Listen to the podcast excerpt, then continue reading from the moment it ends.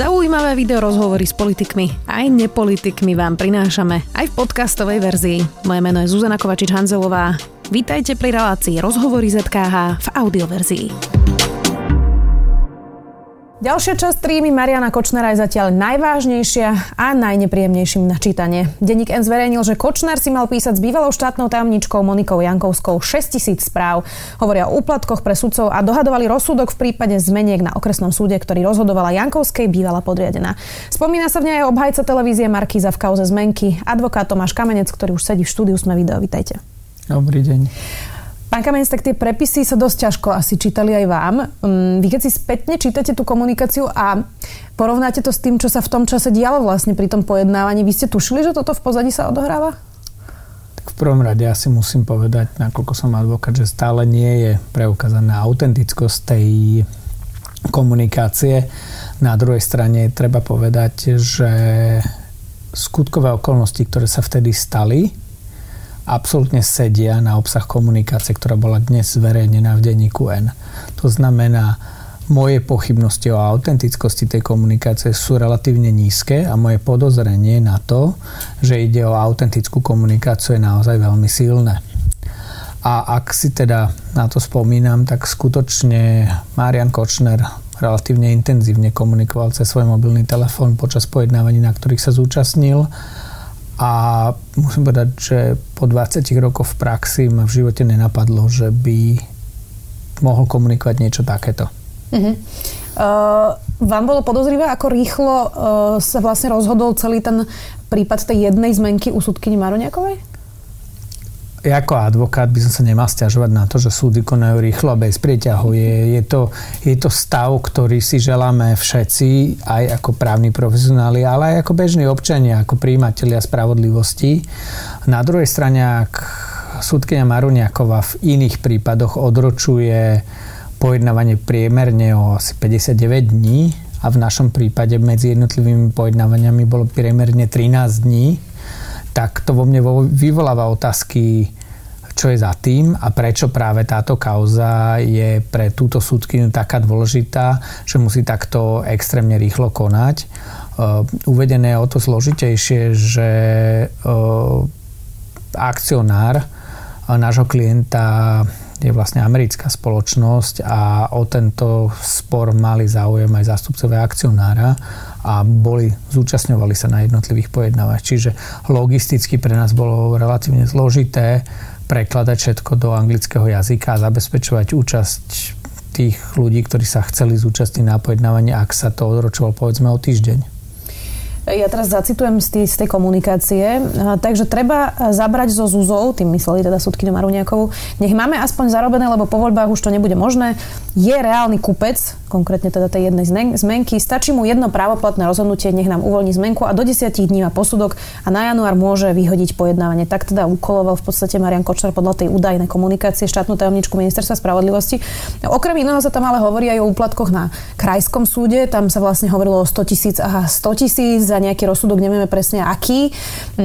Toto všetko, keď si číta policia, dnes minister spravodlivosti povedal, že podľa neho to stačí na obvinenie. Váš právny názor je, že keď nevieme ešte vlastne stotožniť Moniku Jankovskú s tým, že si písala s Marianom Kočnerom, stačí to na obvinenie, keď si toto človek prečíta? E, ja nemám prístup k celej tej komunikácii. Naozaj som čítal iba to, čo je zverejnené v médiách a ja by som naozaj nechal túto otázku na organičené v trestnom konaní. Ja verím, že postupujú svedomito a že tú vec náležite prešetria. Tie podozrenia sú obrovské a zlyhanie štátu je tak katastrofálne, že sa domnievam, že už ďalšie zlyhanie si ten štát nesmie a nemôže dovoliť. A teda, ak budú mať organičné v trestnom konaní, čiže policia a prokuratúra v tomto štádiu dojem, že existuje dôvodné podozrenie, tak mám, som si istý, že konkrétne osoby budú obvinené z príslušných trestných činov. Budem teraz robiť aj trochu diablovho advokáta. E, z tej komunikácie, um, údajnej komunikácie, teda vyplývalo aj to, že súdkynia Maruniaková vlastne nejako aj váhala bála sa vlastne niečo také aj urobiť. Teraz nevieme, či to bolo len za peniaze, alebo ju možno aj niečím vydierali, ak sa to takto udialo. Uh, ale namodelujme si, že či existuje nejaký systém, ktorý um, dáva sudcovi možnosť na niekoho sa obratiť v takomto, v takomto prípade. Teraz čisto všeobecne predstavíme si, že ja som sudkynia a niekto za mnou príde a začne ma vydierať, že mám nejako rozhodnúť. Čo môžem ja v tej situácii ako sudca urobiť? Ja naozaj by som to nemodeloval len na sudcov. Máme tu zatiaľ žiaľ nefunkčný systém ochrany oznamovateľov korupcie, kde bol z veľkoslavou prijatý zákon a s ešte väčšou slavou nebol zvolený predseda tohto úradu, čiže štátna reprezentácia sa zaslúžila o to, že ten úrad napriek účinnosti zákona je nefunkčný. Verím, že na druhý pokus sa Národnej rade podarí zvoliť adekvátne vedenie tohto úradu tak, aby ten úrad mohol fungovať. Ja si myslím, že na Slovensku máme dostatočné institucionálne záruky toho, aby sa aj anonymne ako whistleblowery mohli obracať na štátne orgány a vlastne nahlasovať toto protispoločenskú činnosť. Ja naozaj si myslím, že sudca ako osoba znalá práva má k dispozícii celý rad e, nástrojov a nemyslím si, že práve sudca by mal a mohol byť vydierateľný. Myslím, že noví sudcovia prechádzajú už previerkami NBU. Títo vlastne by mali byť prakticky nevydierateľný so, s ohľadom na svoju minulosť a asi aj so, ohľadom na svoju prítomnosť. A práve takýto, takáto osoba, ktorá je znala práva, ktorá má to postavenie, povedzme, osoby vymenovanej na doživote do ústavnej funkcie, e, by mala jednoducho byť schopná sa brániť. Skôr sa obávam o tých ľudí, ktorí sú pod o mnoho väčším tlakom, ktorí nemajú tú definitívu istú, ktorí sa možno musia báť o svoje postavenie v zamestnaní. Pre tých, pre tých to je oveľa zložitejšie nahlasovať napríklad korupciu, o ktorej sa dozvedia a títo to robia. Čiže, Čiže paradoxne ja, súdcovia majú jednoduchšiu situáciu ako napríklad nejaký úradník na ministerstve. Ja som o tom hlboko presvedčený a keď e, povedzme v ideálnej spoločnosti vyberáme na pozíciu sudcu naozaj elitu národa. Tých ľudí, ktorí svojim príkladným životom, vedomosťami, schopnosťami a a morálnou integritou dokážu presvedčiť spoločnosť, že sú tí, ktorí dokážu spravodlivo rozhodovať. A práve títo ľudia by mali byť schopní odolávať akýmkoľvek tlakom a v súde s právom sa s týmito tlakmi vysporiadať. Ten súdca je naozaj ústavný činiteľ, ktorý má funkciu prakticky istú do smrti. A ak od týchto ľudí nemôžeme očakávať, že efektívne dokážu odrážať tlaky na svoju osobu zo strany povedzme či už vydieračov alebo korumpujúcich osôb. Neviem si predstaviť, ako toto môžeme očakávať od bežných úradníkov, po úplne od bežných ľudí. Mm-hmm. Uh, jedna vec, ako by sa to dalo čiastočne aspoň teraz vyriešiť, keď ešte nie je vznesené obvinenie, je, že predsednička súdnej rady by mohla dať um, návrh na dočasné pozastavenie výkonu funkcie Moniky Jankovskej, ktorá medzičasom odišla z ministerstva a stala sa súdkyňou. Je to podľa vás na mieste? Lebo toto sú naozaj vážne veci, čo sme si prečítali a aj keď je to stále údajná komunikácia, to podozrenie určite nepri, nepridáva súdnictvu na dôveryhodnosti. Presne ste asi trafili ten najväčší problém. Na Slovensku máme dôveryhodnosť justície pod 30%. Je to myslím, že ak sa nemýlim, najmenej v Európskej únii. A kauzy tohto typu skutočne neprispievajú k renome justície a k jej dôveryhodnosti. Ako môžu bežní občania vnímať to, ak osoba voči ktorej existujú takto závažné podozrenia, by skutočne zasadla ako na ten súd a rozhodovala o vine a nevine konkrétnej osoby. Je to skutočne otázkou sebareflexie dotknutých osob a aj sebareflexie súdnej rady, a, a reakcie súdnej rady ako, ako orgánu zodpovedného za, za, za chod, výkon a za dôveryhodnosť justície. Ja nie som ten, ktorý má radiť súdnej rade, či má spraviť to alebo ono. Ale sú to ľudia, ktorí sú vyberaní nejakým reprezentatívnym spôsobom a ten orgán z môjho pohľadu nemôže strkať hlavu do piesku. Musí sa postaviť k tým veciam svedomito, rešpektujúc naozaj záujmy jednak dotknutých fyzických osob, lebo ja nepochybujem o tom, že prezumcia neviny platí, ale rovnako aj, aj záujmy celého tohto systému. Znamená, ak existuje závažné podozrenie voči ktorémukoľvek sudcovi, mal by tento orgán konať spôsobom, ktorý vyplýva zo zákona a v prípade, ak sa tieto podozrenia vyvrátia, tak môže následne byť ten daný sudca odškodnený, kompenzovaný. A myslím si, že toto súdna rada aj veľa jej členov um, aplikovala veľakrát predtým. Mm, nemôže znížiť tú dôveryhodnosť, ktorá je aj tak na šialene nízkom čísle, to, že predsednička súdnej rady Lenka Praženková len pred pár mesiacmi navrhla Moniku Jankovskú ako kandidátku na ústavnú súdkyňu? Je to otázka, ktorú ja asi nemám prečo komentovať. Ja si myslím, že naozaj súdna rada a jej predsednička sú zodpovední a spolu zodpovední za, za dôveryhodnosť justície. A ako vyplýva z mnohých rozhodnutí Európskeho súdu pre ľudské práva, nestačí, ak je spravodlivosť skutočne vykonávaná, ale musí sa aj zdať, že je vykonávaná. To znamená, tí ľudia musia mať dojem, že spravodlivosť existuje a spravodlivosť je reprezentovaná súdmi. V momente, ak sa ktorýkoľvek z článkov v tom reťazci správa inak, podrýva to základný pilier tohto štátu. To znamená nezávislú, nestrannú a fungujúcu efektívnu súdnu moc. A súčasťou dôveryhodnosti a fungujúcej súdnej moci sú asi aj personálne nominácie.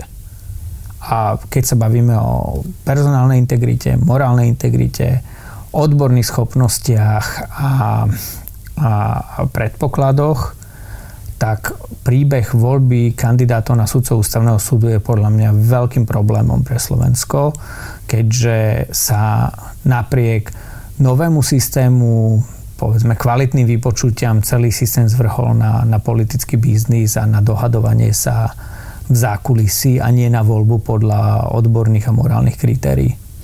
To, čo by mohlo pomôcť, aspoň teda z môjho subjektívneho uh, pohľadu a to, čo sa aj hovorilo, že mohlo pomôcť v časoch harabinizácie súdnictva, keď Štefan Harabin bol na, na čele súdnictva alebo bol aj ministrom spravodlivosti a diali sa rôzne účelové disciplinárne konania, vyplácali sa čudné odmeny a podobne.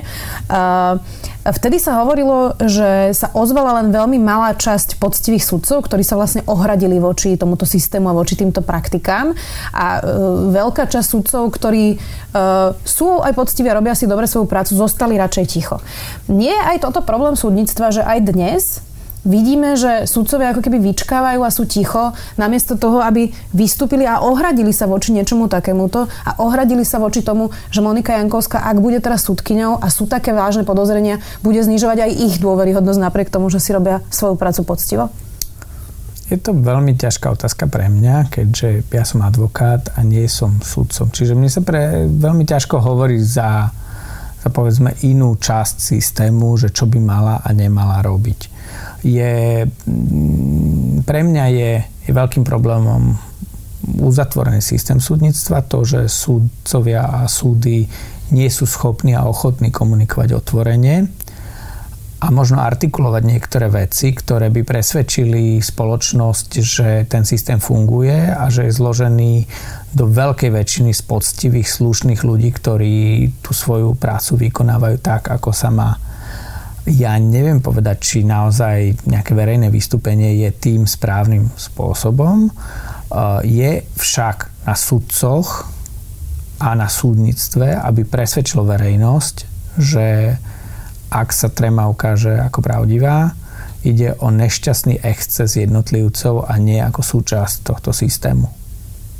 Záverečná otázka. Kto za to môže, že sme v takomto bode?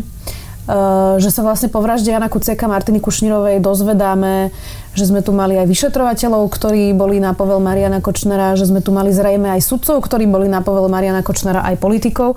Pretože Um, nedá sa asi hovoriť neustále len o vláde a o smere, aj keď to často ľudia tak prezentujú, uh, keď máme množstvo mechanizmov v demokratickom systéme, ktoré niekde v tom procese mohli ako keby zabrániť niektorým tým veciam. Čiže kto za to všetko môže?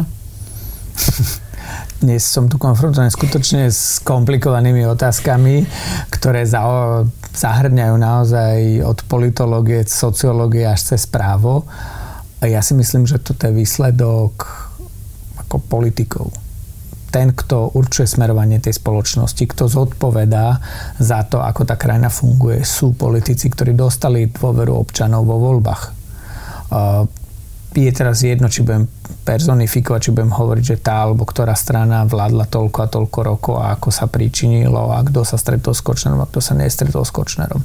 Je však faktom, že tu existoval akože šialený korupčný systém, ktorý staval určitých ľudí nad zákon a umožňoval im uh, konať absolútne v rozpore s právnymi predpismi to, že niekto má pocit, že je nedotknutelný, že stojí nad akýmikoľvek pravidlami a neexistuje tej moci, ktorá by ho dostihla, je, je skutočne tragédia. A ak sa dozvieme, že tento človek požíva povedzme krytie od politikov, vysokých štátnych úradníkov, orgánov činných trestnom konaní, súdov, ehm, daňových úradov, tak, tak tá situácia sa dá prirovnať ku katastrofe. Ja som povedal dnes, že proste nakazili rakovinou celý systém, rakovinou korupcie a, a pokiaľ sa ten štát nevysporiada, tak ten systém postupne bude strádať a zahynie. My nemáme najväčšie straty z daňových únikov e, stankarov na Miletičke ten problém je úplne niekde inde. Ten problém je v obrovských daňových únikoch, v masívnych podvodoch, návratkách DPH, na tom, že, že časť ľudí sa cítila, že je nad zákonom a, a neplatia pre ňu žiadne pravidla. To, že títo ľudia nemajú skutočné hodnoty, je jedna vec. Ale štát musí byť schopný ich usmeniť do tých mantinelov tak, aby neškodili ako všetkým ostatným a aby bola v štáte nastavená nastolená elementárna spravodlivosť Inak tí ľudia nebudú veriť tomu, prečo platia dane. Máme teraz jedinečnú šancu s tým niečo urobiť? Nemyslím si, že teraz tá šanca je jedinečná. Tá, tá šanca je pri každých voľbách, tá šanca je, je dlhodobou vo vlastnom správaní, v tom, ako sa budeme chovať ako pri, pri, pri žití v tejto krajine. Či budeme sa pozerať na ľudí ako na šikovných, keď dokážu neplatiť dane, alebo to budeme považovať za niečo škodlivé či si budeme myslieť, že je, je fajn občas niečo si požičať zo spoločného, lebo však kto neokrada štát, okrada rodinu, alebo to budeme považovať za niečo, čo nie je v poriadku. To je, to je o tom, ako vychovávame svoje deti a akým spôsobom sa správame vo všeobecnosti.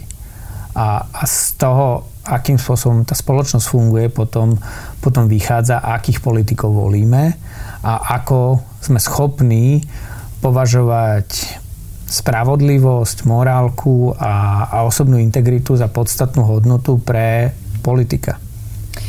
Ďakujem veľmi pekne, že ste dnes prišli. Dnes bol v našom štúdiu obhajca televízie Markiza, advokát Tomáš Kamenec. Ďakujem. Ďakujem za pozvanie. Počúvali ste podcastovú verziu relácie Rozhovory ZKH. Už tradične nás nájdete na streamovacích službách, vo vašich domácich asistentoch, na Sme.sk, v sekcii Sme video a samozrejme aj na našom YouTube kanáli Denníka Sme. Ďakujeme.